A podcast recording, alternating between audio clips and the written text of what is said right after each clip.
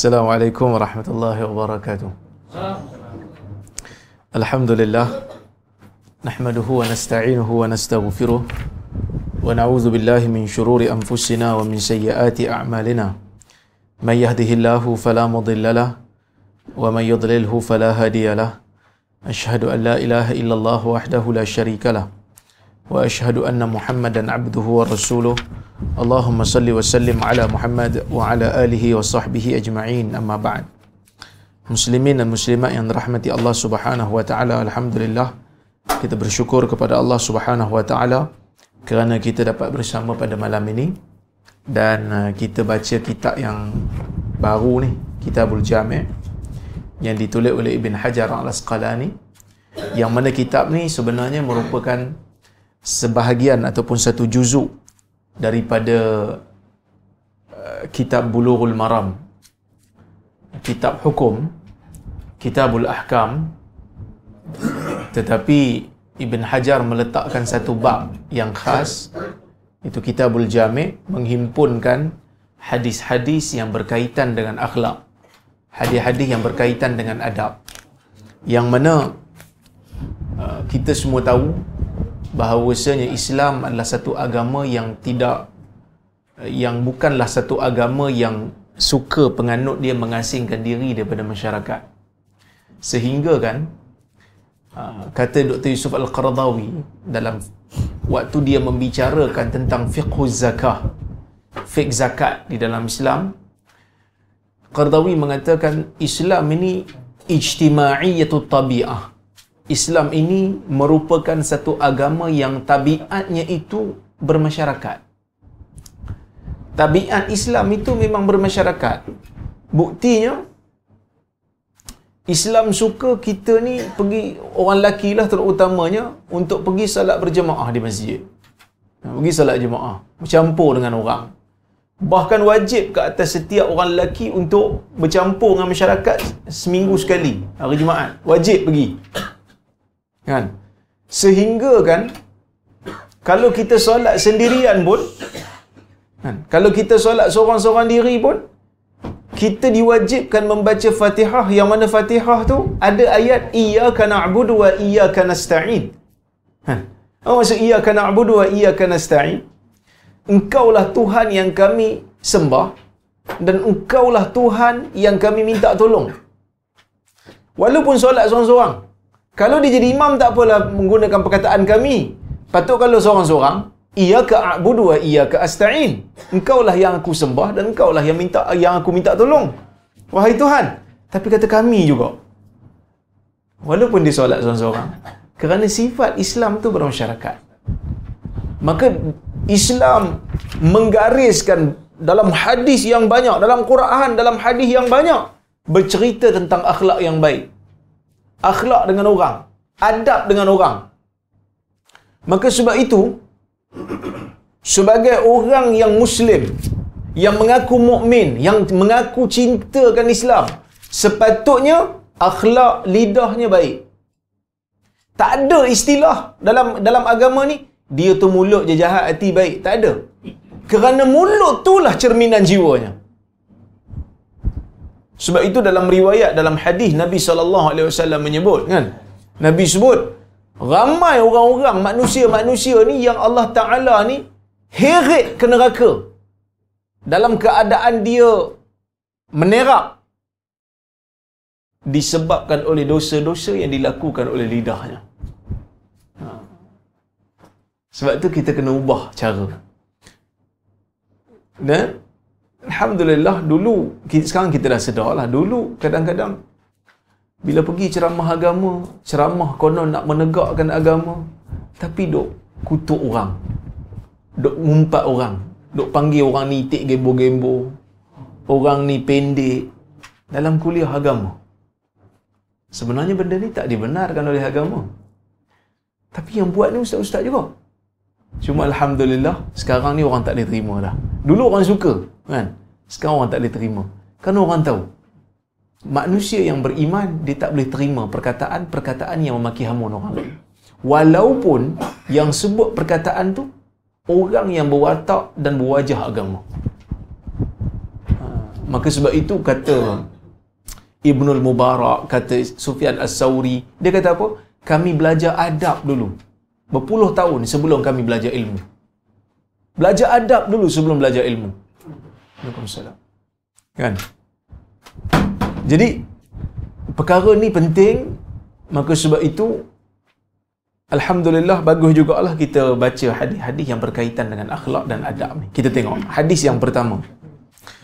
Daripada Abu Hurairah radhiyallahu anhu, katanya Rasulullah sallallahu alaihi wasallam bersabda, "Haqqul muslim 'alal muslim sit."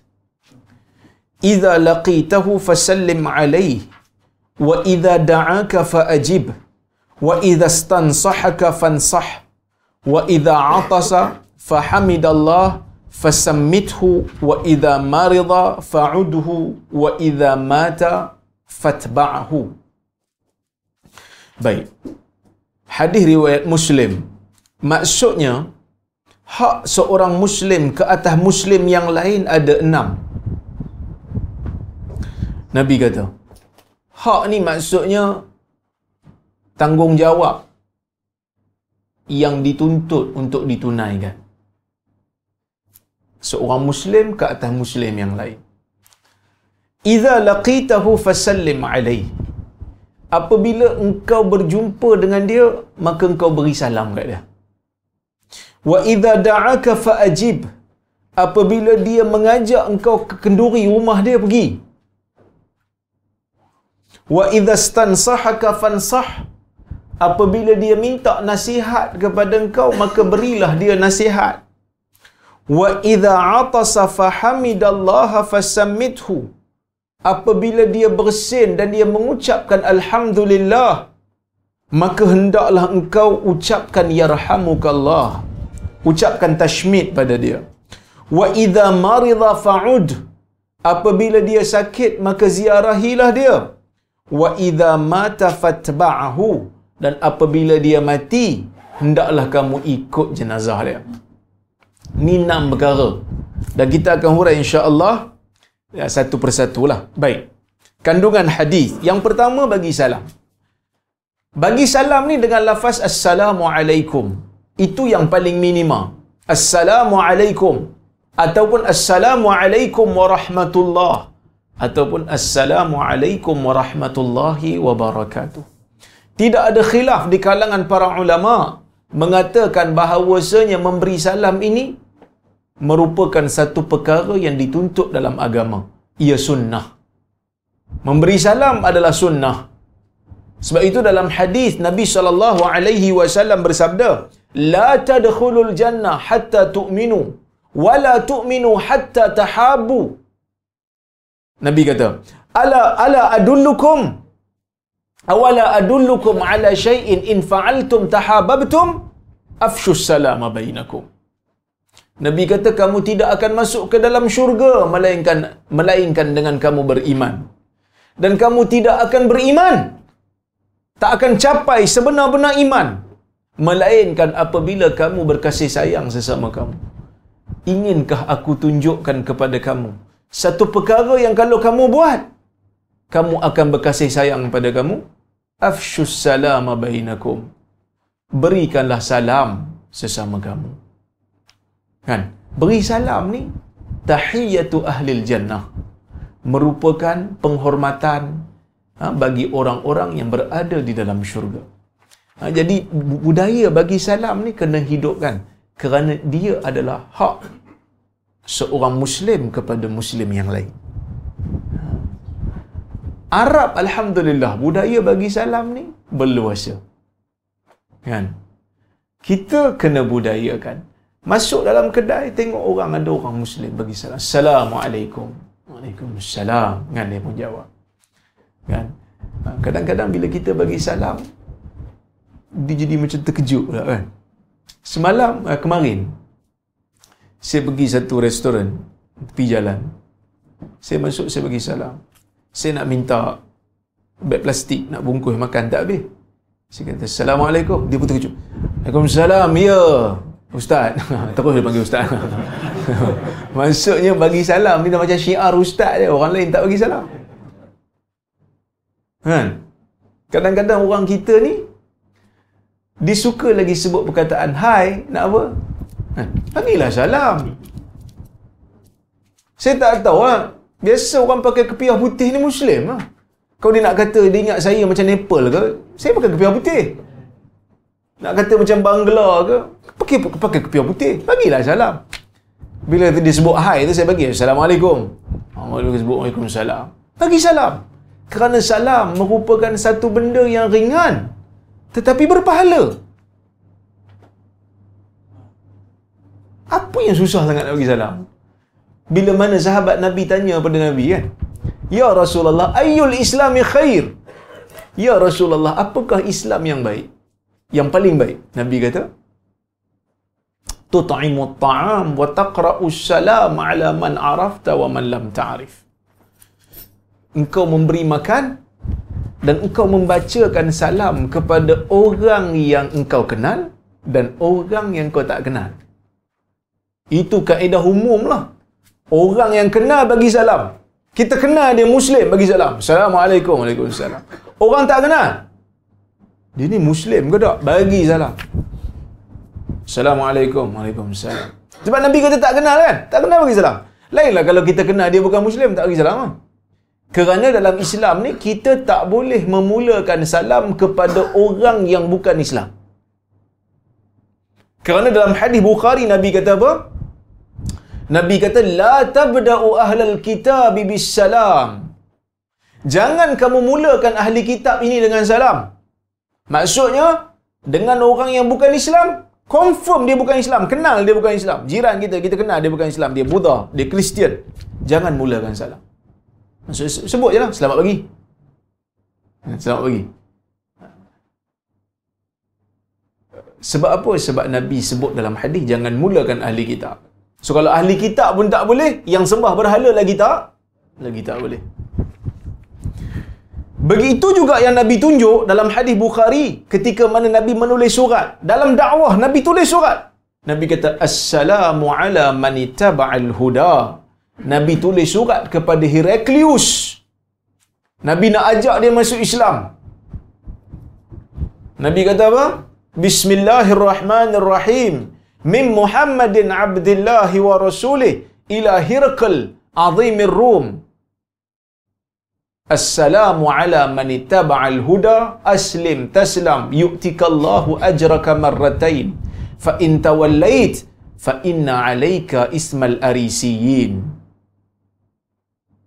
Ya ahlal kitab ta'alau ila kalimatin sawa'in bainana wa bainakum alla na'budu illa Allah wa la nusyrika bihi syai'a ila akhiril ayat. So surat Nabi tu pendek aja. Nabi kata, Nabi mulakan surat dia tu dengan Bismillahirrahmanirrahim. Daripada Muhammad, hamba Allah dan Rasulnya, kepada Heraklius, orang besar Rom. Kepada Heraklius, orang besar Rom. Nabi tulis surat ni pada orang besar, Rom Timur yang menguasai Konstantinopel. Yang beragama Kristian. Nabi tulis surat, Nabi kata, Assalamu ala manittaba'al huda. Salam sejahtera kepada orang yang mengikut petunjuk. Nabi tak bagi salam kat dia. Sebab Nabi kata salam sejahtera ke, kepada orang yang ikut Islam. Kamu tak ikut Islam, kamu tak dapat salam aku. Aslim taslam. Masuklah kamu ke dalam Islam, kamu akan selamat. Yu'tikallahu ajraka marratain. Allah akan berikan pahala kamu dua kali. Tapi kalau kamu berpaling tak mau terima Islam, kamu akan terima dosa-dosa orang-orang yang merupakan petani di, di, di dalam negara kamu. So saya dah hurai dah. Hadis ni saya dah hurai dalam YouTube dah. Sejam lebih saya hurai hadis ni. Siapa nak tengok boleh tengok. Cuma saya nak ambil satu pengajaran iaitu tidak mulakan salam kepada orang yang bukan Islam. Kenapa tak mulakan salam pada orang bukan Islam? Ini hukum Islam. Hukum Islam yang bersifat akal tak boleh fikir. Tapi nak ucap selamat pagi boleh?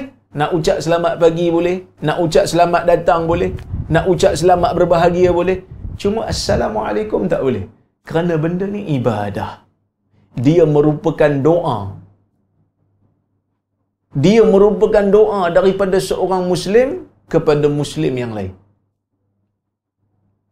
Tapi kalau orang orang bukan Muslim bagi salam je lah. Ah ini khilaf ulama. Sebahagian ulama kata kalau orang Islam diberi salam oleh orang bukan Islam, boleh jawab. Tapi jawabnya cara lain. Jawabnya ulama khilaf. Saya pun kena silent. Baik. Jawab yang pertama, mazhab yang pertama dia kata apabila orang kafir bagi salam kat kita, kita kena jawab ala kassalam. Bukan alaikas salam. Ala kassalam. Bila dia bagi salam, Assalamualaikum Haji. Kita pun ala kassalam. Sebagian ulama kata. Maksud salam tu terangkat daripada kamu. Kalau kamu tak dapat salam tu, aku doa supaya salam tu terangkat. Kau bagi salam kat aku kan? Salam tu dapat kat aku dan terangkat daripada kamu. Ada yang jawab je, tapi pendapat ni tak tepat lah. Ada yang kedua yang dia kata, kalau dia bagi salam, jawab dengan wa'alaikas silam. Ke atas kamu senjata. So kamu kena perang aku lah. Aku tak mau salam dengan kamu. Ini pun tak tepat. Pendapat yang hampir tepat dua je. Pertama, bila orang kafir bagi salam, dia kata, jawab dengan wa'alaikum. Bila kita kata, Assalamualaikum Haji. Waalaikum. Waalaikum. Ini pendapat majoriti ulama. Sebab ada satu hadis riwayat Al-Bukhari. Nabi SAW diberi salam oleh orang Yahudi. Tapi orang Yahudi ni dia bukan bagi salam bila elok. Dia bagi salam kat Nabi dengan cara Assalamualaikum ya Muhammad. Maut kat atas kamu. Tapi bila sebut laju-laju tu macam Assalamualaikum. Assalamualaikum ya Muhammad. Maut, maut kat atas kamu. Aisyah dengar perkataan ni. Aisyah ni garam. Aisyah ni tegah. Tadi baru saya tulis artikel berkenaan dengan Aisyah tegur Ibnu Umar. Tadi baru baru habis tulis tulis artikel. Saya tengok Aisyah ni syakhsiah dia dahsyat. Saya mengimpikan ada ustazah-ustazah selebriti yang berwatak seperti Aisyah. Tegas. Kan? Ni bila nampak ustazah selebriti pun macam lewi je kan. Ini masuk masuk rekaman ke? Kau marah ustazah kat saya kan. Tapi nampak macam tu lah. Nampak lembut. Cakap pun macam kan. Kita biar tegah. Nampak tegah. Baru betul eh. Aisyah macam tu. Dia tegur Abdul Rahman eh, Ibnu Umar. Dia kata Ibnu Umar buat silap. Tegur Ibnu Umar, Ibnu Umar diam. Walaupun sebenarnya teguran ni te, hadis yang Ibnu Umar baca tu betul sebenarnya. So bukan Ibnu Umar je baca hadis tu. Bapak dia pun baca hadis yang sama. Tapi Aisyah tegur. Aisyah kata hadis tu tak betul yang baca. Yang baca tak betul. Padahal betul. Cuma Aisyah yang silap faham. Ha? Aisyah dengar orang Yahudi uh, uh, tadi yang saya itu saja selingan je lah. Apa hadisnya? Tak apa tak apalah nanti lain kali kita kita bincang. Baik. Sebab pensyarah ni tuan-tuan. Syarah macam saya ni. Bila bulan satu yang kacau kan? Bulan satu kami tulis jurnal. Bulan satu ni cuti. cuti kat universiti cuti. Bukan cuti kerja. Pelajar tengah cuti. Bulan ujung bulan dua pun masuk balik. So bulan satu, bulan dua ni kebanyakan lecturer akan sibuk menulis artikel untuk terbit dalam jurnal. Kalau tidak nanti markah tak cukup. KPI tak cukup. Jadi bila dah hantar 4-5 jurnal, ah, baru lega. Lepas tu boleh buat kerja lain. Sebab tu bila tengok ustaz bulan 1 bulan 2 kan, kebanyakan lecturer akan diam je. Facebook pun tak pernah aktif kan. Sebab sibuk menulis artikel. Ha. Sebab tulis artikel dalam bahasa Arab. Tulis artikel dalam bahasa Arab bukan senang. Kita bukan orang Arab kan. Tadi saya macam popcorn dia. Tu ayat-ayat tak sedap. Padam balik kan. Kita bukan orang Arab. Ha. Baik. Jadi Aisyah dengar orang Yahudi bagi salam kat Nabi dengan cara tak betul. Aisyah pun balas. Wa alaikumussamu wal la'nah. Aisyah jawab. Aisyah garam. Aisyah kata ke atas kamu juga maut dan ke atas kamu juga laknat. Betul tak orang Yahudi dilaknat? Betul kan? Memang dilaknat pun. Tapi Nabi tak suka orang-orang Islam ni lidah dia jahat. Bukan jahat pun, lidah Aisyah tak jahat. Tapi engkau sebut satu benda yang telah terhasil, nak buat apa? Sebab tu Nabi tak suka kita pergi maki hamun syaitan. Nabi tak suka. Saya tulis dekat Facebook. Orang kata saya buat ajaran sesat, dia kata, udah. Dulu tak tak bagi sebut nama Allah Allah. Bila masa saya tak sebut tak bagi sebut nama Allah? Saya kata di antara zikir Allah tu Allah Allah tu kan elok kita penuhkan ayat. Subhanallah, Allahu akbar. Nabi tunjuk dalam zikir ayat Allah ni penuh. Ayat zikir ni penuh Allahu akbar. Allah Maha Besar ke Allah, Allah, Allah. Dia tak ada makna. Dari sudut ayatnya tak ada makna. Dia orang ingat saya buat ajaran sesat. Padahal benda tu daripada hadis. Terpaksalah saya masukkan balik hadis tu. Saya kata, dalam hadis riwayat Abu Dawud dan Ahmad, seorang sahabat Nabi dia kata, Kuntu radifan Nabi sallallahu alaihi wasallam fa'athara dabah faqultu ta'isa syaitan. Nabi kata, La taqul dhalik. Fa'innaka in qulta dhalika ta'azama syaitan hatta yakuna mithla al-bayt. فيقول بقوتي ولكن قولوا بسم الله فإذا قلت بسم الله تصاغر حتى حتى حتى يكون مثل الذباب أو كما قال رسول الله صلى الله عليه وسلم Nabi kata, seseorang sahabat ni kata, aku ni duduk, aku satu hari aku menunggang dengan Nabi aku, berjalan dengan Nabi naik, naik kenderaan, naik unta. Fa'atarat dabah. Tiba-tiba, kenderaan yang aku naik, binatang yang aku tunggang ni, jatuh. Dan dia pun jatuh. Dia pun kata, Ta'isa syaitan. Binasalah syaitan. Celakalah syaitan. Nabi kata, jangan sebut perkataan tu. Jangan sebut perkataan tu. Kerana kalau kau sebut perkataan celaka syaitan, binasa syaitan, syaitan akan jadi besar. Seperti rumah. Dan dia kata, dengan kekuatanku, dia suka. Sebab memang tugas syaitan nak bagi lidah kita ni, lidah yang kotor. Lidah yang suka maki hamun. Nabi tak suka walaupun benda orang tu memang teruk. Jangan pergi maki dia. Walaupun dia tu iblis. Jangan maki. Kerana benda, engkau maki benda yang memang telah dimaki. Apa kepentingan? Sebab itulah riwayat lain. Ada seorang sahabat kata, La'nat syaitan. Nabi kata, Innaka la'inta mul'ana. Engkau telah engkau telah melaknat benda yang telah pun dilaknat. Tapi ada hadis lain Nabi laknat syaitan. Doa laknat syaitan bila diganggu kita. Tapi yang tadi tu yang jatuh tu bukan syaitan yang buat. Nabi pernah laknat syaitan. Al-anuka bila'natillah. Sebab syaitan ganggu Nabi dalam salat. Nabi terus laknat. Dia kata, aku melaknat engkau wahai syaitan dengan dengan laknat Allah. Yang tu boleh. Bila mana dia ganggu kita. Tapi bila mana kita terkena sesuatu, kita pergi maki syaitan. Sedangkan yang datangkan kepada kita musibah tu Allah. Jadi sebab itu Nabi kata kalau kita sebut perkataan tu syaitan suka, jadi besar syaitan. Jadi bangga dia dengan sebut dengan kekuatanku lidah manusia telah menjadi pemaki. Syaitan suka. Itu memang tujuan syaitan nak jadikan kita pemaki. Maka Nabi kata sebutlah bismillah. Sebut dengan nama Allah. Ha, bila sebut dengan nama Allah, syaitan akan jadi kecil seperti lalat. Lidah kita jangan jangan jadi lidah pemaki. Nabi tegur Aisyah. Nabi kata, Ya Aisyah, Inna Allah yuhibbu rifka fi amri kulli. Wahai Aisyah, Allah Ta'ala suka kelembutan dalam setiap perkara. Iza sallama alaikum ahlal kitab, faqulu wa alaikum. Apabila ahli kitab memberi, memberikan salam kepada kamu, kamu ucaplah wa alaikum saja. Jadi kalau dia ucap tu assam assalamualaikum saja salam sejahtera ke atas kamu, kita jawab waalaikum ke atas kamu juga. Kalau dia ucap tu ucapan ni assalamualaikum maut ke atas kamu, kita pun jawab waalaikum ke atas kamu juga. Cuma kita tak ulang perkataan jahat tu kerana orang Islam jangan bagi lidah dia tu jahat.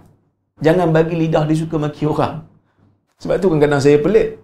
Kan kadang-kadang dekat Facebook ni bab menyokong Islam dia nombor satu tapi bab maki orang nombor satu juga dia. Bab maki orang tu nombor satu juga. Macam tak synchronize sayang kat Islam dengan maki orang tu isu dahsyat sungguh sama naik. Kadang-kadang syaitan tipu kita. Kita rasa kita membawa Islam. Kita rasa kita sayang Islam tapi kita lupa Islam tak perlu caci maki kita sebab itu ada satu perkataan yang betul walaupun disandar pada Imam Malik tapi tak sahih daripada Imam Malik. Tapi maknanya betul. Dia kata apa? Dia kata idza ra'aita rajulan yudafi'u 'anil haqq fayasub wa yashtum fa'lamu annahu ma'lulun niyyah.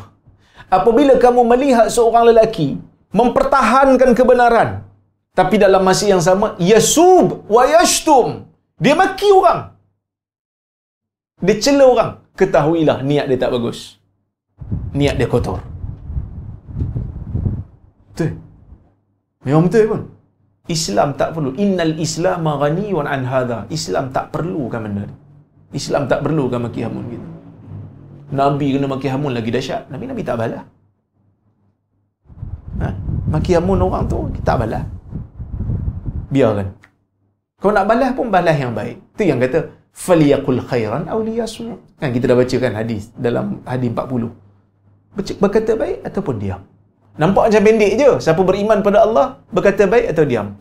Ringkas Nabi punya Nabi punya nasihat. Tapi nak amal, oh ya amal susah. Orang maki kita, kita diam. Nak cakap benda baik. Oi. Ini memerlukan keimanan kepada Allah dan Rasul. Keimanan kepada hari akhirat yang tinggi. Ha? Baik. Itu mazhab majoriti ulama. Dia kata jawab wa'alaikum.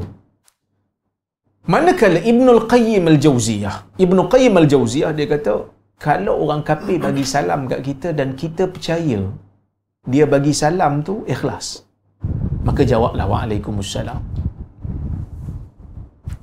Kerana ayat Quran kata, "Idza huyyitum bi tahiyyatin fahayyu bi ahsana minha aw rudduha."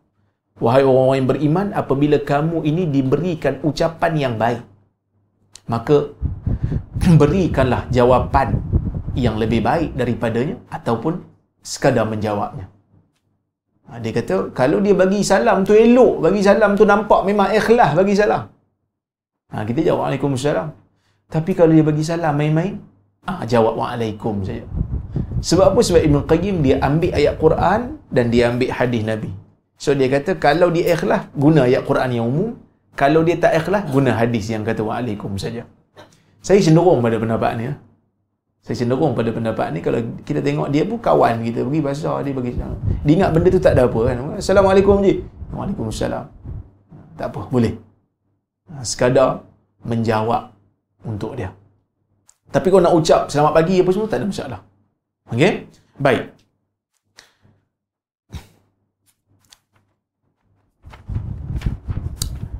Kemudian kata Syekh Tengok muka surat 16 tu. Al-Mawardi dalam Al-Iqna disebutkan bagi orang yang sendiri memulai salam hukumnya sunnah. Dan bagi orang yang berada di tengah-tengah rombongan maka hukumnya sunnah kifayah. Apa sunnah kifayah? Dia macam fardu kifayah jugalah. Tapi ni sunnah kifayah. Maksud kalau sunnah kifayah ni seorang buat yang lain tak payah buat lah yang seorang tu dapatlah pahala sunnah ha. jika seseorang telah mengucapkan salam kepada saudaranya dan tidak lama kemudian dia kembali menjumpainya maka tetap disunnahkan baginya memberi salam lagi bisa dua kali tiga kali atau bahkan lebih dia tidak dianjurkan meninggalkan salam meskipun yakin bahawa saudaranya yang diberi salam tidak menjawab salamnya Sunnah juga bagi salam walaupun dia tahu dia tak jawab salam aku. Tengah bergaduh kan? Bagi dia salam. Kan Nabi sebut dalam hadis tidak halal bagi seorang muslim untuk memulaukan saudara muslimnya lebih pada tiga hari. Dan yang terbaik di kalangan mereka orang yang memulakan dengan salam. So kalau kita bergaduh dengan satu orang dah lebih tiga hari dah ni. Dah sampai tiga hari dah bagi salam dia. Assalamualaikum je. Waalaikumsalam. Dia jawab okey alhamdulillah. Dia tak jawab tak apa. Yang penting saya dah bagi salam. Nabi kata yang terbaik yang memberi salam. Okey. Kemudian, so kita kata sepakat ulama memberi salam itu sunnah. Baik. Menjawab salam untuk orang yang sendiri hukumnya fardu ain. Maksud kalau orang bagi salam kat kita, kita wajib jawab salam. Berdasarkan ayat Quran, Allah Ta'ala kata, Aurudduha. Kamu jawab yang lebih baik ataupun jawab sudah. Jadi kalau orang bagi salam, Assalamualaikum. Jawab, Waalaikumsalam.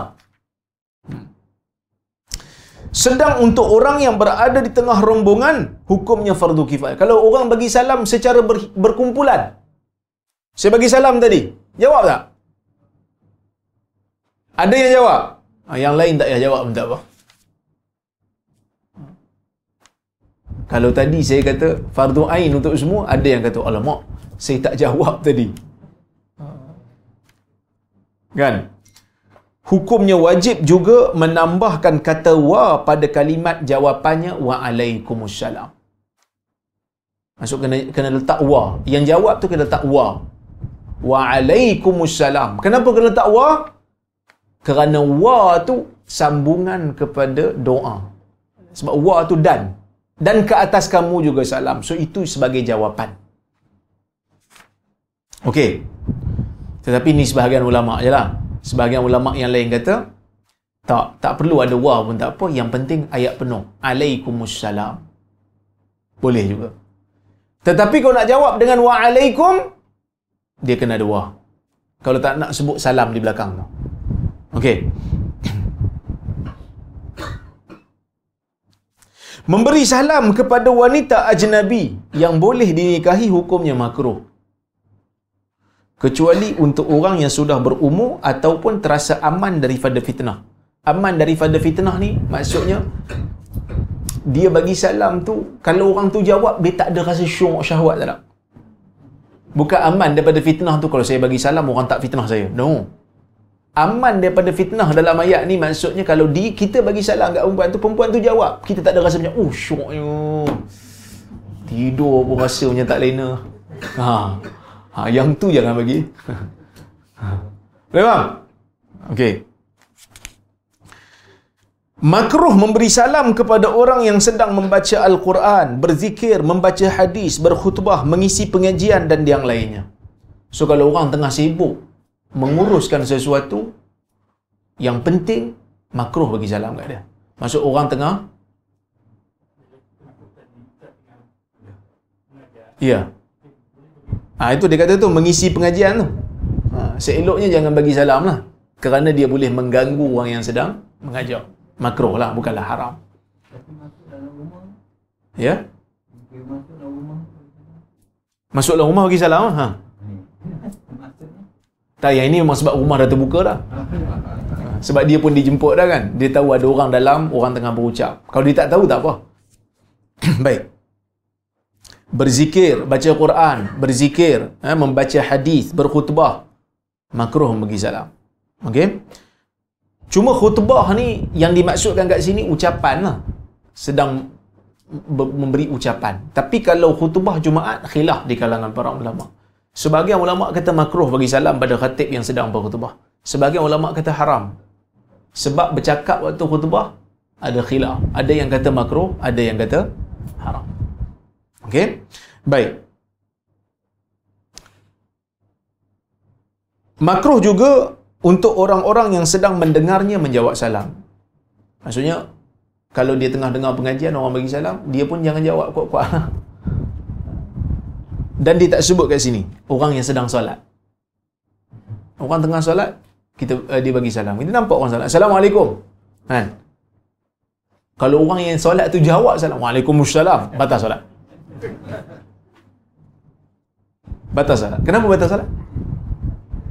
kerana waalaikumsalam tu kalam kalam salat batal dengan kalam salat tak boleh bercakap siapa bercakap batal salat ha, dalam hadis bila Jabir bagi salam kat Nabi salam kat Nabi Nabi tengah salat Nabi hanya mengisyaratkan dengan tangan so kalau orang bagi salam kat kita kita sedang salat isyarat dengan tangan. Lepas bagi salam, baru jawab. Waalaikumsalam. Okey. Itu majoriti ulama. Dia kata bagi salam pada orang yang sedang salat tu makruh.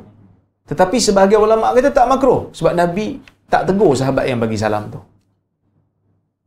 Bahkan Nabi jawab dengan isyarat. Tapi sebenarnya makruh lah. Kerana orang tu orang tu sedang sibuk, kita kacau dia. Sibuk dengan ibadat. Apa kita nak kacau dia? Baik. Sebahagian ulama Hambali mengatakan bagi salam kepada orang yang sedang makan pun makruh. Hambali. Sebab dia kata sibuk tengah makan. Eh? Kita bagi salam kat dia. Dia jawab dalam keadaan tersembur-sembur nasi daripada mulut dia. Waalaikumsalam. Tapi Syafi'i kita mazhab Syafi'i kita tak. Kerana makan ni boleh berhenti. dia tidaklah terlalu tidak di, diperintahkan untuk khusyuk pun waktu makan yang betul-betul makruh orang yang sedang qada hajat dia dalam toilet tengah tutup pintu kita pun Assalamualaikum siapa lah tak boleh kecuali kalau dalam bilik air. Dia ada beza antara toilet dengan bilik air. Bilik air boleh. Dan bilik air boleh jawab. Waalaikumsalam tapi kalau sedang buang air tak boleh. Cuma sekarang ni toilet kita banyak sekali dengan bilik air kan? Cuma ada satu benda menarik. Iaitu Syekh Musaimin sebut benda ni ini isu moden jadi ulama moden je lah sebut. Dan saya rasa nampak macam ada logiknya juga. Syekh Musaimin antara yang sebut. Muhammad bin Saleh Al-Usaimin seorang ulama daripada Saudi meninggal pada tahun 99 tak silap saya. Dan diikuti oleh seorang ulama Saudi Syekh Saleh Al-Usaimi nama lebih kurang dia. Seorang Muhammad bin Saleh bin Uthaymin seorang lagi Saleh Al-Usaimi dia kata sebab orang tanya ni bab lain tapi dia jawab lebih kurang sama. Dia kata orang tanya dia bila kita nak ambil wudu? Kan sunat baca bismillah tapi kalau ambil wudu dalam, dalam bilik air macam mana? Dalam toilet. Kita tak apa kita syafi'i kan? Ya Iyalah biasanya ibadat-ibadat fardu ain ni syafi'i lah. Sebab tuan-tuan kan saya kita kan belajar sekolah kafar kan? Kan? Tuan-tuan sekolah kafar? Ha tak ada? Jepun ni tiap Melaya tapi biasanya ustaz-ustaz dulu ni memang syafi'i lah. Itu yang apa? Basuh rambut pun tiga kali tu. Sikit je basuhnya kan. Padahal mazhab syafi'i kata sunnahnya seluruhan. Kadar yang yang memadai sikit aja. Tapi dia ambil yang memadai dia tak faham. Tapi tak apa ustaz dia ajar macam tu. So tiga kali. Sebab majoriti ulama kata sapu kepala ni sekali je telinga pun sekali je. Majoriti. Tapi syafi'i kata tiga kali. Baik. Jadi biasanya kita ambil syafi'i lah. Jadi syafi'i bismillah untuk uduk tu sunnah. Hambali wajib. Hambali dia kata wajib. Kalau tak bismillah dosa. Jadi tu orang tanya Hambali macam mana? Dia kata toilet yang sekarang ni dia kata toilet yang ada di rumah-rumah sekarang ni boleh baca bismillah. Kerana dia kata toilet zaman sekarang bukan macam toilet zaman dulu. Toilet zaman dulu memang najis ada kat situ. Toilet zaman sekarang flush dia hilang. Dia dah masuk pergi tempat lain. So dia kata tempat tu dah bersih. Jadi dia kata boleh lah baca bismillah. Dengan syarat lah. Flush dulu Jangan bagi najis dekat situ. Kalau ada najis kat situ tak boleh. Baik. Itu pendapat dia lah.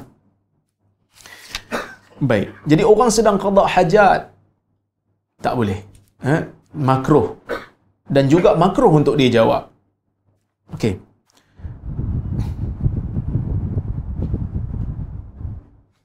Cuma tadi para ulama menyebut bagi salam kepada perempuan yang halal dinikahi tak boleh kan makruh.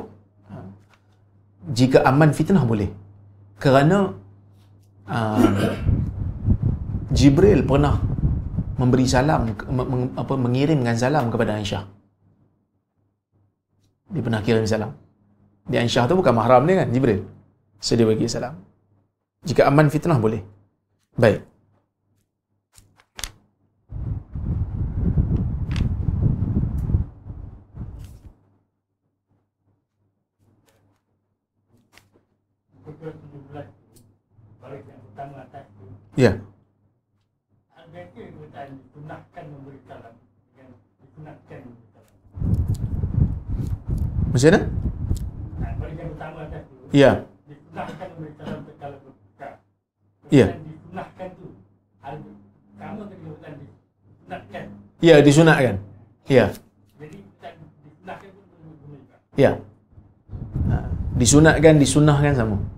Ya.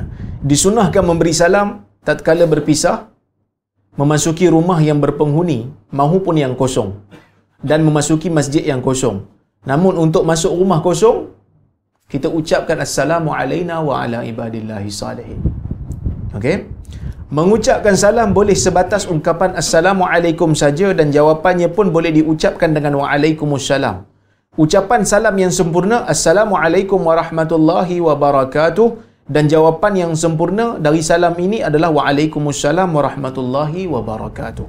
So kalau kita bagi salam Assalamualaikum warahmatullahi wabarakatuh 30 pahala kita dapat. Dalam hadis Assalamualaikum 10 Assalamualaikum warahmatullahi wabarakatuh. Assalamualaikum warahmatullahi wabarakatuh 30. Lelaki haram berjabat tangan dengan wanita ajnabi ajnabi dia kata. Berjabat tangan antara lelaki dengan lelaki hukumnya sunnah. Demikian pula antara wanita dengan wanita. Hendaknya orang yang mem- memulai berjabat tangan tidak melepaskan genggaman tangannya sebelum diajak berjabat tangan melepaskannya. So kalau orang salam dengan kita, jabat tangan, yang yang diajak jangan lepaskan sehingga orang yang mengajak lepaskan. Itu sunnah. Tidak mengapa ucapan salam diiringi dengan berpelukan, mencium kepala atau mencium tangan orang alim, ahli agama atau yang semisalnya. Cuma para ulama tak suka kita cium tangan orang yang menzahirkan kejahatannya. Menzahirkan sifat kebid'ahannya. Dia orang tak suka. Tapi kalau dia tu alim, dia tu ahli agama yang hebat, kita boleh cium tangan dia ataupun cium kepalanya ataupun cium kakinya, boleh? Ya. Imam Muslim cium kaki Imam Bukhari. Cuma jangan bagi nampak bentuk sujud lah. Dia tengah duduk, kita pun duduk lah, ambil kaki dia cium. Kan? Tapi jarang orang buat lah kan? Tapi ada. Dalam tradisi ilmu Islam ada. Imam Muslim cium kaki Imam Bukhari. Sebab dia nak dapat satu hadis daripada Imam Bukhari. Nak dapat satu komentar hadis. Sampai cium kaki Imam Bukhari. Kita hari ni melalui Facebook je. Ustaz kenapa tak jawab soalan saya? Nasib baik saya jawab. Cium kaki saya dulu. saya bukan Imam Bukhari lah. Kan? Sampai, nak dapat satu hadis pandangan Imam Bukhari pasal kafaratul majlis. Hadis kafaratul majlis. Hadis doa kafaratul majlis tu. Imam Imam Muslim datang ke Imam Bukhari, cium tangan, cium kaki. Dia kata engkau lah pakar hadis. Aku nak dengar pandangan kau pada hadis ni sahih ke tak sahih. Cium kaki. Kita hari ni senang je kan. Ustaz kenapa tak jawab soalan saya? Kalau ini juga ustaz tak jawab, ni lah saya tanya. Ada kau kisah? Ha, aku pun tak suruh kau tanya. Kadang-kadang tuan-tuan, saya yang jadi admin saya kan. Page saya tu ada beberapa orang admin. Dia orang pun kata, dia kata, Ustaz harap sabar lah Ustaz. Sebab kita punya apa, kita, media sosial menjadikan orang anti sosial. Tak tahu macam mana nak beradab dengan orang. Kalau saya ni bukan orang yang berumur pun paling tidak hormatlah saya sebagai manusia yang ada kehidupan saya sendiri.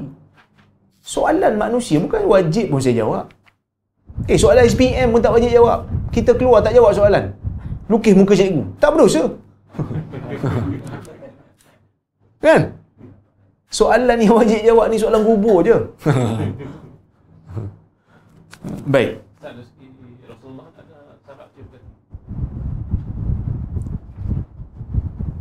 Cium perut adalah. Cium kaki saya tak ingat. Hmm. Kalau saya tak ingat. Baik. Kedua, memenuhi undangan. Bila Nabi sebut dalam hadis ni, wa idza da'aka fa'ajibhu. Ya. Tak ada ta'ala tak ada. Kan kita kan kena wa rahmatullahi ta'ala wa barakatuh. Tak ada ta'ala tak ada. Sekadar yang saya cari tak ada dalam hadis. Assalamualaikum warahmatullahi wabarakatuh. Tak ada ta'ala. Ha?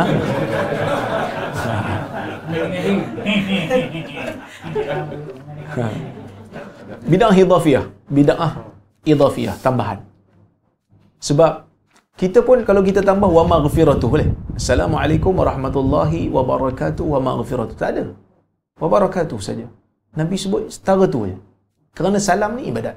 So kita jawab macam mana? Uh, kita bagi macam mana yang Nabi ajar, kita jawab pun macam mana yang Nabi ajar. Okey. Kedua memenuhi undangan. Allah Taala berfirman, walakin idza du'itum fadkhulu fa idza ta'imtum fantashiru apabila kamu diundang maka masuklah apabila kamu telah selesai makan maka keluarlah. Dalam riwayat Abu Daud Nabi SAW bersabda faman du'iya falam yujib faqad asallaha wa rasulah. Sesiapa yang diajak tetapi dia tidak menjawab tidak men, tidak datang maka dia telah melakukan penderhakaan kepada Allah dan Rasul.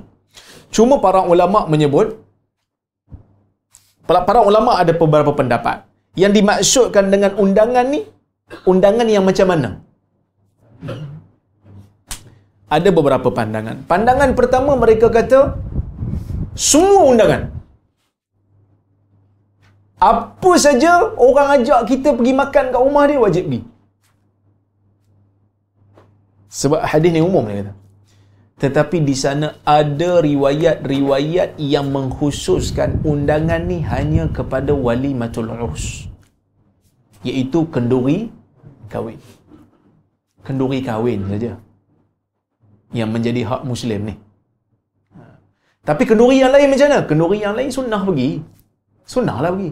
Sebab Nabi sendiri sebut kalau aku dijemput laudu'i tu ila qura'isyah la ajab tu kalau aku dijemput untuk makan kambing, aku akan pergi. Maksud zaman dulu ni makan kambing ni kira mewah lah. So, Nabi pergi, akan pergi makan. Jadi kalau orang jemput kita, kita pergilah. Cuma kalau wali matul urus ni ada khilaf di kalangan para ulama. Majoriti ulama kata wajib. Fardu ain. Ha? Fardu ain. Maksud kalau dijemput kita wali matul urus, kita kena pergi. Kalau tak ada uzur.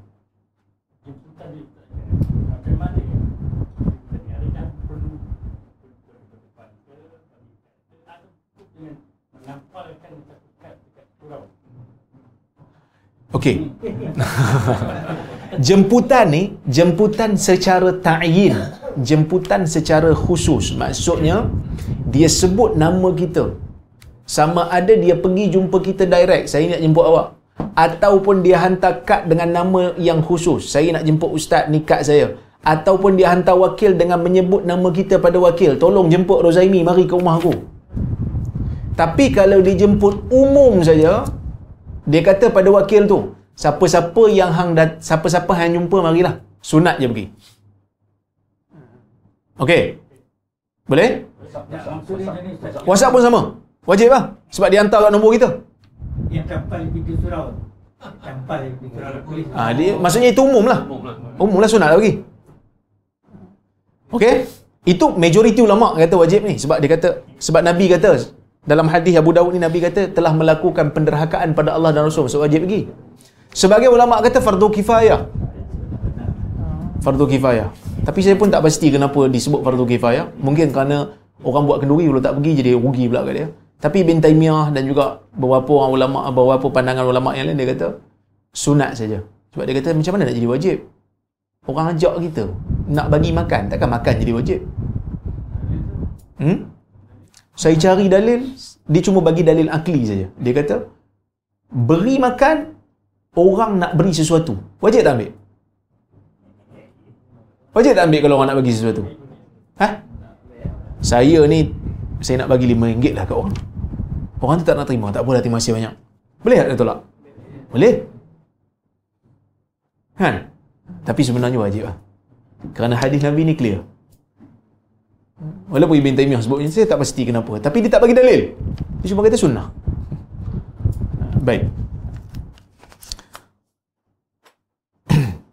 Cuma yang kata wajib pergi tu, kan? Yang kata wajib pergi tu, macam mana nak melunaskan kewajipan tu? Ha.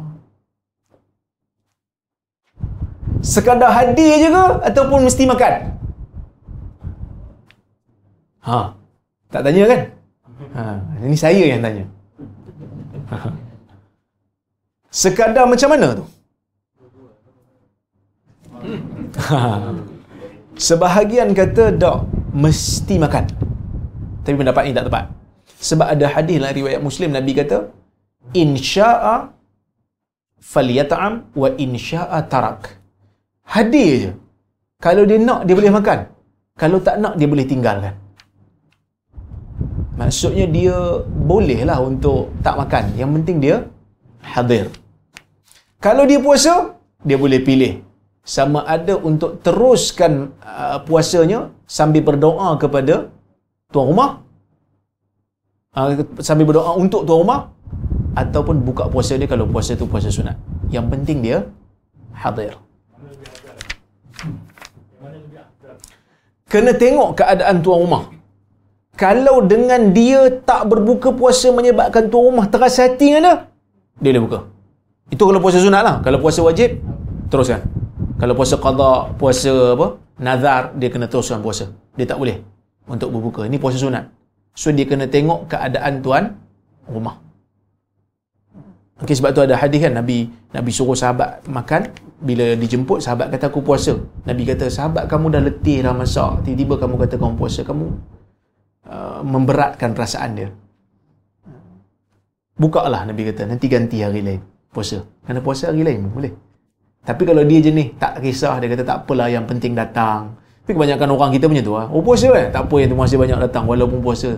Dia pula rasa lebih dihargai pula. Orang puasa pun datang kenduri saya. Yang kau ni tak puasa pasal apa tak datang? Cik. kan? Baik. Ya. Itu di, dianggap sebagai uzur. Para ulama menyebut wajib ni bila mana jarak itu tidak menyusahkan kita untuk pergi. Ha, jadi kalau uh, jarak tu menyusahkan kita untuk pergi, maka dimaafkan. Ataupun hujan yang lebat, ataupun ribut, tak boleh pergi. Ataupun sejuk yang teramat sangat. Jam masuk? Jam masuk. Masuk. Tak boleh pergi sebab jam kan? Ha. Jam lagi teruk pada hujan. Hujan boleh jalan. Jam lagi tak boleh jalan. Orang Kuala Lumpur kan Jam ni dia ingat kan. Memang betul lah Sebab jam. Saya pun tadi jam dekat Sungai Besi. Tol Sungai Besi. Punyalah Apa Punyalah Sesak jalan. Geng-geng apa? Teh Busam Duk sambut. Okay Dan uh, Yang jadi wajib ni juga Kalau tuan rumah yang jemput Kenduri kahwin tu Muslim ha, Wajib lah Tapi kalau yang tuan rumah yang jemput kita tu kafir tak wajib lah pergi. Tapi boleh tak pergi? Boleh lah pergi. Cuma tak, tak wajib. Sebab Nabi sebut hakul muslim. Muslim, kat atas muslim. So tak termasuklah orang yang bukan muslim. Baik.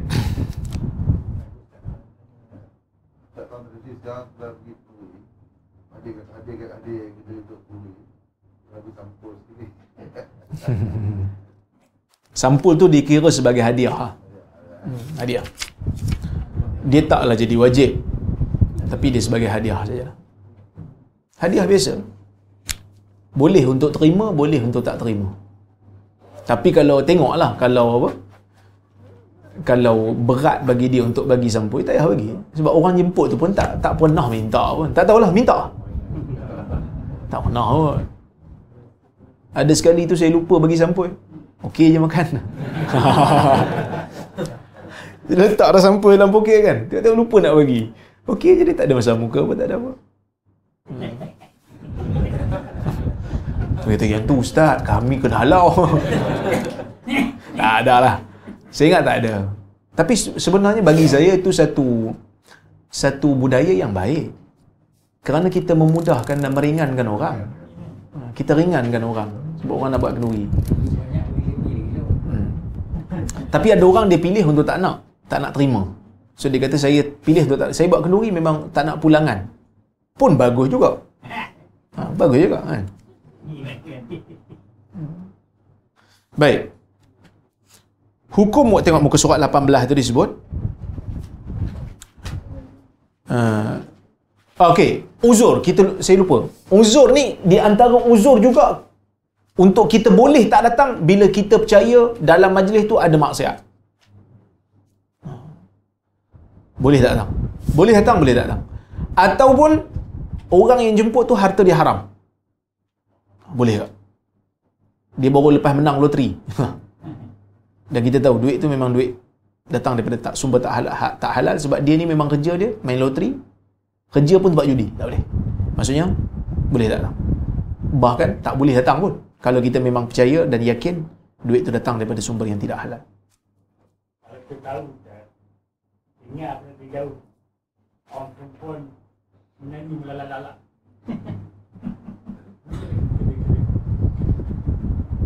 Ada karaoke ke apa tu.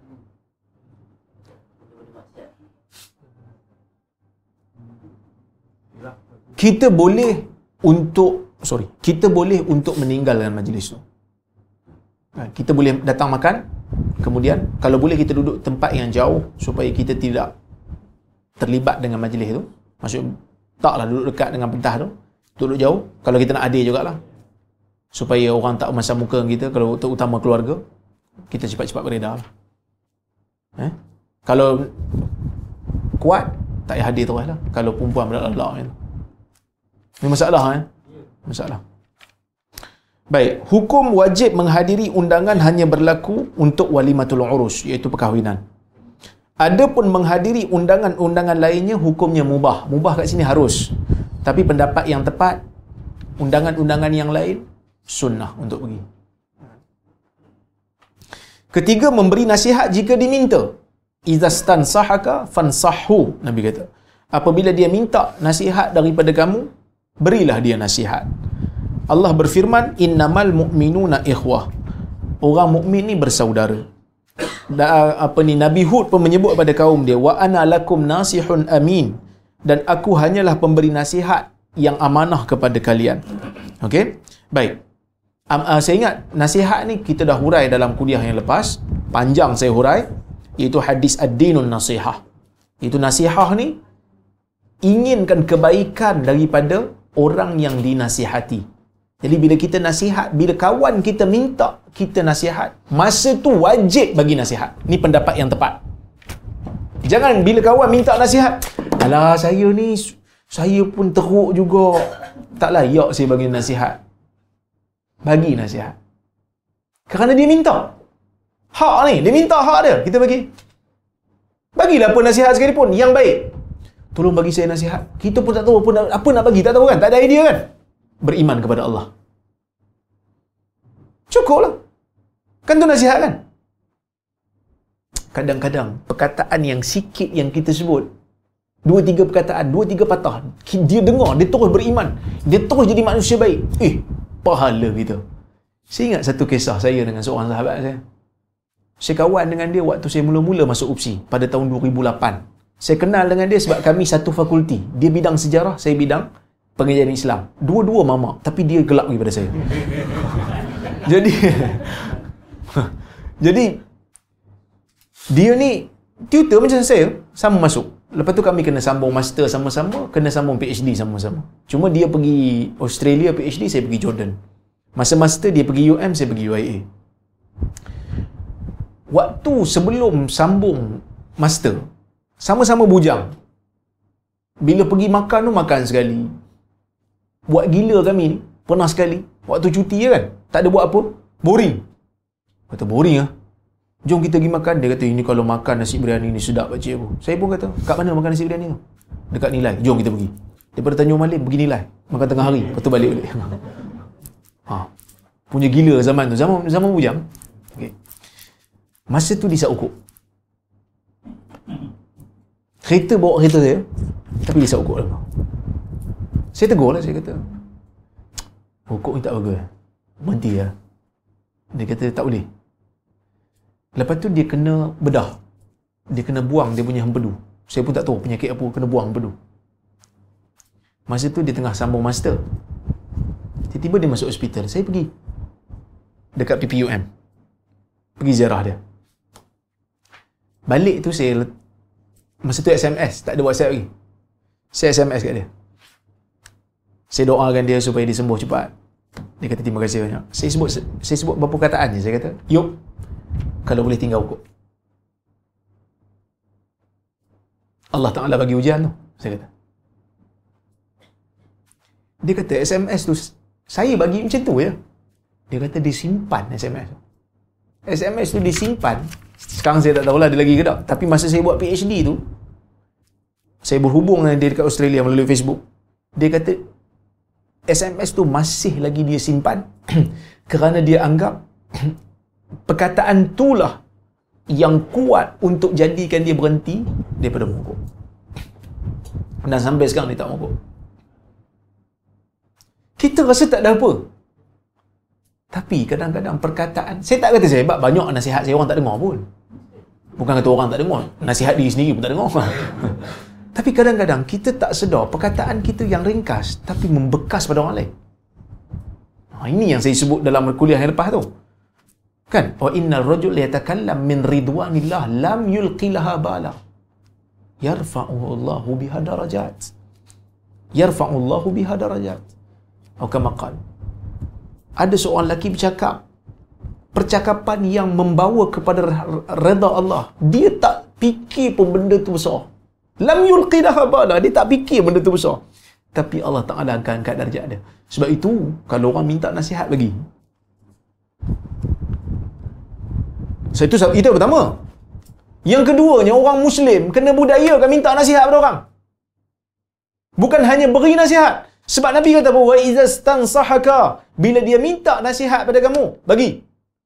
Maksudnya orang muslim pun kena budaya kan minta nasihat. Jangan harap orang minta nasihat pada kita. Kita kena nasihat orang. Dan kita juga kena minta nasihat. Suami asyik bagi nasihat pada isteri kan? Ha, lepas ni sebulan sekali pergi kat isteri, tolong nasihat abang sikit. Isteri pun kata betul ke ni? Dia pun tengok tarikh dia kata rasanya abang sihat lagi kot dah. dah betul. Nak minta nasihat sikit. Apa benda nasihat nak bagi tolong bagi nasihat. Jangan satu lagi. Tu tu yang kedua. Yang ketiga, kita sebagai seorang mukmin, orang muslim ni, bila kita nampak sahabat perlu nasihat bagi. Jangan tangguh. Kadang-kadang itu susah ustaz nak nasihat ni. Takut-takut nanti dia kecil hati gunalah kreatif kekreatifan kita tu sebelum bagi nasihat bagi hadiah dulu ni saya nak bagi ni telekong Siti Khadijah teringin kan ha, teringin nah ambil dia pun tengah happy ha, ni ada satu nasihat nak bagi takkan dia nak marah kita baru lepas bagi hadiah betul tak ni kata macam ustaz saya nak bagi hadiah kan saya ke kemampuan pun tak apa. Tak apa. Kemampuan tak ada tak apa. Ha? Pegang bahu dia. Bagi yang mahram lah. Bagi yang halal. Pegang bahu. Lepas tu sebut kat dia, kita sayang kat dia. Yang aku sayang kat hang ni. Ini yang diajar oleh hadis Nabi SAW. Lepas tu bagi, bagi nasihat-nasihat yang baik. Dan bagi tahu kat dia, kita buat benda ni kerana kita nak kebaikan. InsyaAllah dia akan terima. Baik. Kemudian yang berikutnya, mendoakan bersihnya jika dia bertahmid. Maksud mendoakan tu dengan ucapan yarhamkallah. Nabi sebut sunnah untuk kita doakan dia bila dia sebut alhamdulillah. So kalau dia tak sebut alhamdulillah, tak perlu. Tak perlu ke Ustaz? Ingatkanlah dia. Eh, orang bersin baca apa? Alhamdulillah. Yarhamkallah. Ha? Dan dia sunat untuk menjawab yahdikumullah wa yuslihu ba'lakum. Okey? Baik. Tapi kalau yang bersin tu orang kafir macam mana? Orang Yahudi dalam hadis, orang Yahudi dia bersin nak bersinnya pergi cari Nabi. Dia akan bersin dekat dengan Nabi sebab dia nak doa Nabi. Sebab Alhamdulillah, ucapan Alhamdulillah tu maksud segala puji bagi Allah. Orang Yahudi pun sebut. Bila kita dengar orang tu bersin dan sebut Alhamdulillah, kita jawab, Ya Rahamukallah. Moga Allah merahmati kamu. Kalau orang perempuan, Ya Rahamukillah. Ataupun nak senang, kata susah ustaz, laki kena ikar, perempuan kena ki, susah. Yarhamkumullah. Moga Allah merahmati kamu secara umum. Okey. Jadi orang Yahudi nak doa Nabi tu. Sebab doa Nabi kan makbul. Ha, dia nak Nabi doa rahmat Allah pada dia. Tapi Nabi jawab, Yahdikumullah. Moga Allah memberi hidayah kepada kamu. Jadi kalau orang kafir bersing, hmm, boleh doa. Moga Allah beri hidayah pada kamu. Ha. Baik. Hmm. Okey? Baik.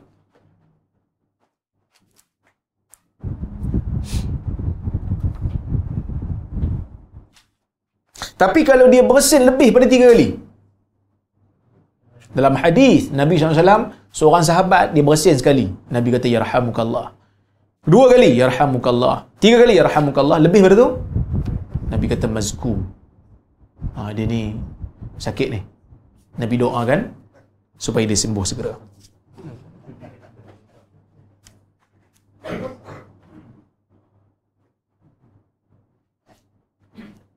Okey? Dan yang kelima menjenguk orang sakit. Oh ini lewat dah kita ni. Menjenguk orang sakit. Ulama menyebut bila Nabi kata bila dia sakit hendaklah kamu ziarah. Imam Bukhari punya pendapat ziarah orang sakit fardu ain, tapi pendapat ni tak tepat.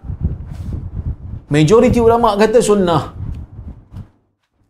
Berdasarkan hadis ni. Sebahagian ulama kata fardu kifayah. Ni pendapat Ibn Taymiyah. Fardu kifayah. Maksud kalau orang sebahagian buat, orang lain tak tak perlu. Okey? Baik. Jadi saya punya pendapat sunnah. Fardu kifayah pun ada kekuatannya juga. Okey? Baik. Tapi bukan fardu ain lah. Kalau fardu ain jenuhlah kita. Okey?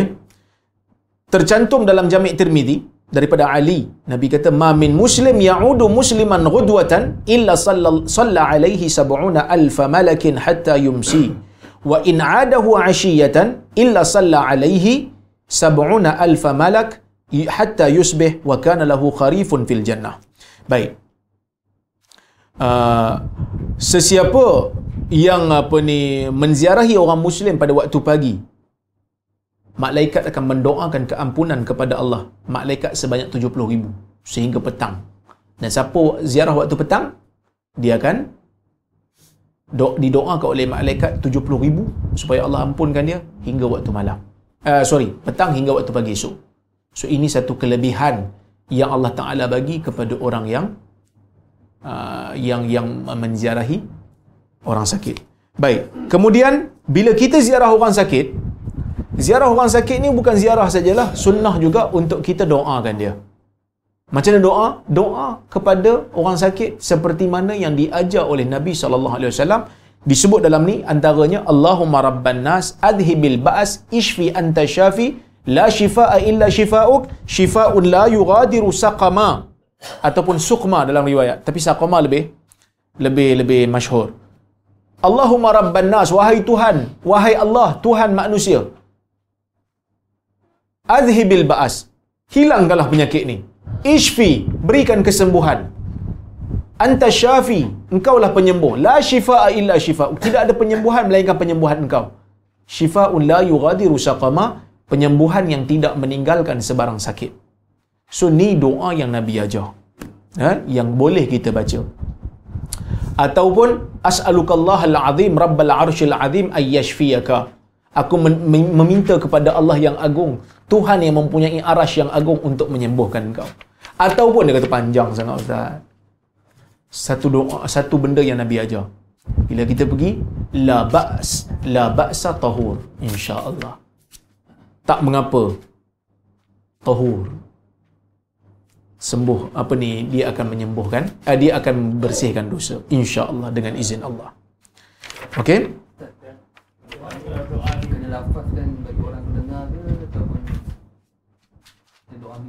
Dalam hadis tidaklah disebut tapi Nabi sebut secara jelas sehingga sahabat dengar. Jadi sunnahnya kita doa supaya dia dengar lah. Doa ni tak payah. Hmm. Nak doa dalam hadis Nabi sebut depan orang sakit. Tapi kalau kita nak gunakan doa ni untuk kita doa secara umum tak menjadi masalah kerana doa ni tak perlu hadis pun tak apa. Boleh, tak ada masalah sebab dia doa. Okey? Tapi sebaiknya bila kita pergi, kita baca depan dia. Boleh? Sebab doa ni umum. Tapi Nabi tunjuk untuk, tapi cuma ada satu doa yang Nabi ajar untuk orang yang sakit untuk diri sendiri baca. Jampi. Ha, Ruqyah. Bismillah, Bismillah, Bismillah. Lepas tu, a'udzu bi'izzatillah wa qudratihi min syarri ma ajidu wa uhadir. Itu kita baca untuk ni. Baca yang tu dulu. Lepas tu kalau kita nak doa yang umum nak ambil doa-doa ni, no problem. Okey? Baik, keenam, menghantar jenazah. Ini sunnah. Disebutkan dalam Sahih Bukhari dan Muslim daripada Abu Hurairah. Man syahidal janazah hatta yusalliya 'alaiha falahu qirat wa man syahidaha hatta tudfana falahu qiratan. Qila wa mal qiratan? Qala mislu jabalain al-'azimain. Maksudnya siapa yang men- menziarahi jenazah sehingga uh, dia disolatkan maka baginya satu qirat pahala. Sesiapa yang me- mengikutinya sehingga dia ditanam maka dia dapat dua qirat ya? Dikatakan apa itu qirat apa itu qirat seperti dua bukit yang besar. Okey. Dalam iqna dikatakan menghadiri proses pemakaman jenazah hukumnya sunnah dan ini merupakan hak si mayat dan keluarganya so kita mengikuti jenazah ni sunnah menurut al-juri akan lebih baik jika seorang muslim menunaikan hak saudara ini sampai sampai selesai. Maksudnya kita pergi sehingga salatkan dia dapat satu qirat. Kalau boleh ikut sampai jenazah dapat dua qirat. Saat menghadirinya makruh meninggikan suara atau berteriak meskipun dengan melantun ayat Quran dan kalimah zikir. Ni benda ni Imam Nawawi pun sebut. Ketika mana Imam Nawawi tulis Al-Azkar, dia kata bid'ah meninggikan suara waktu sama ada dengan zikir ataupun dengan ayat Quran waktu bawa jenazah. Tak boleh tinggikan suara. Sebaliknya hendaklah khusyuk dan diam. Kalau nak baca zikir pun kalau ikut Hanbali, baca zikir untuk seorang-seorang diri saja. Jadi tak perlu ditinggikan suara waktu angkat jenazah. Dan saya ingat memang kalau kat kita ni tak ada dah kan. Ada lagi ke? Fatihah. Fatihah ada. Oh,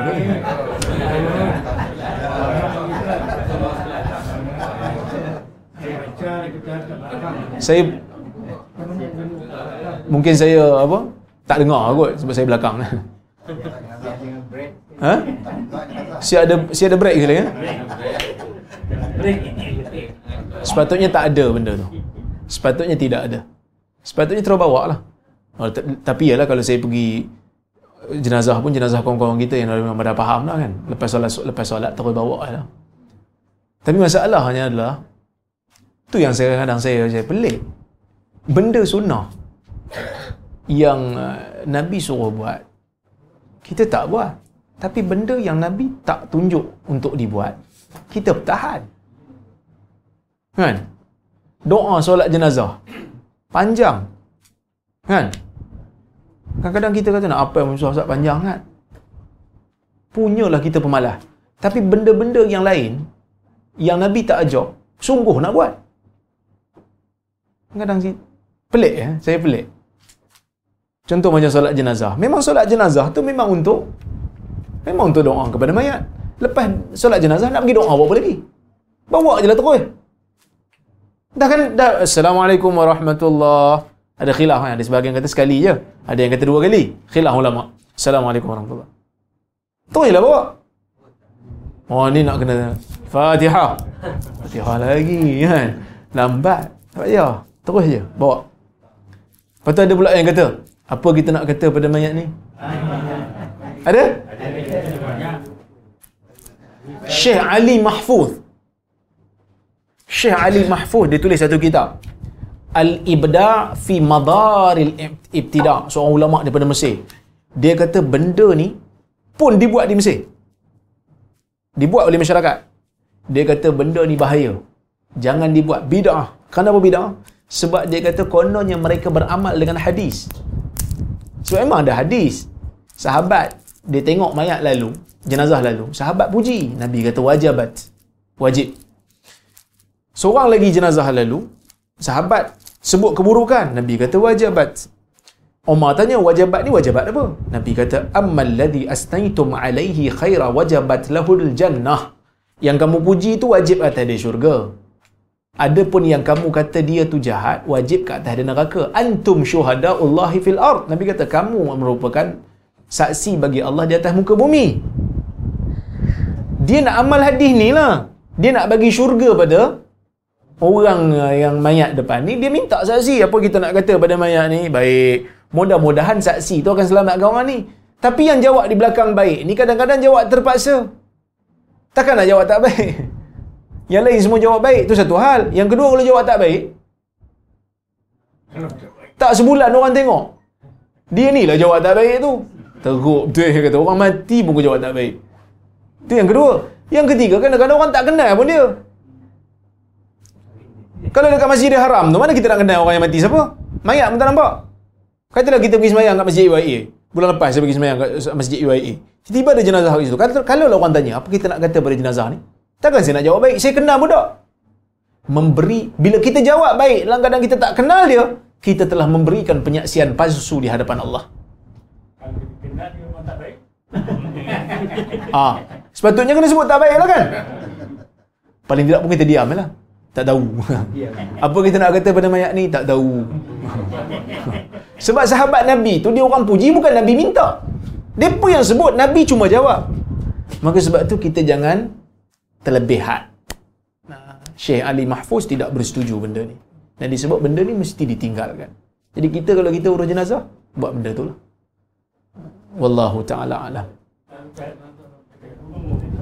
Macam mana?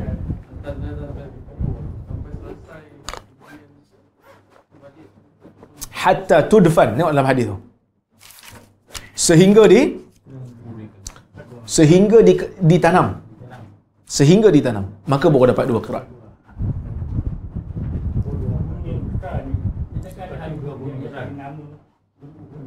Hmm. Satu kirat, satu uh, sebesar bukit Uhud. Ya. Dalam riwayat yang lain disebut satu kirat sebesar bukit Uhud. Wallahu ta'ala a'lamu bissawab. Terima kasih banyak. InsyaAllah kita jumpa lagi pada masa akan datang. Saya minta maaf kata kasar bahasa tersilap kata qulu qawli hadha wa astaghfirullahal azim li wa lakum. Wassalamualaikum warahmatullahi wabarakatuh. Selamat.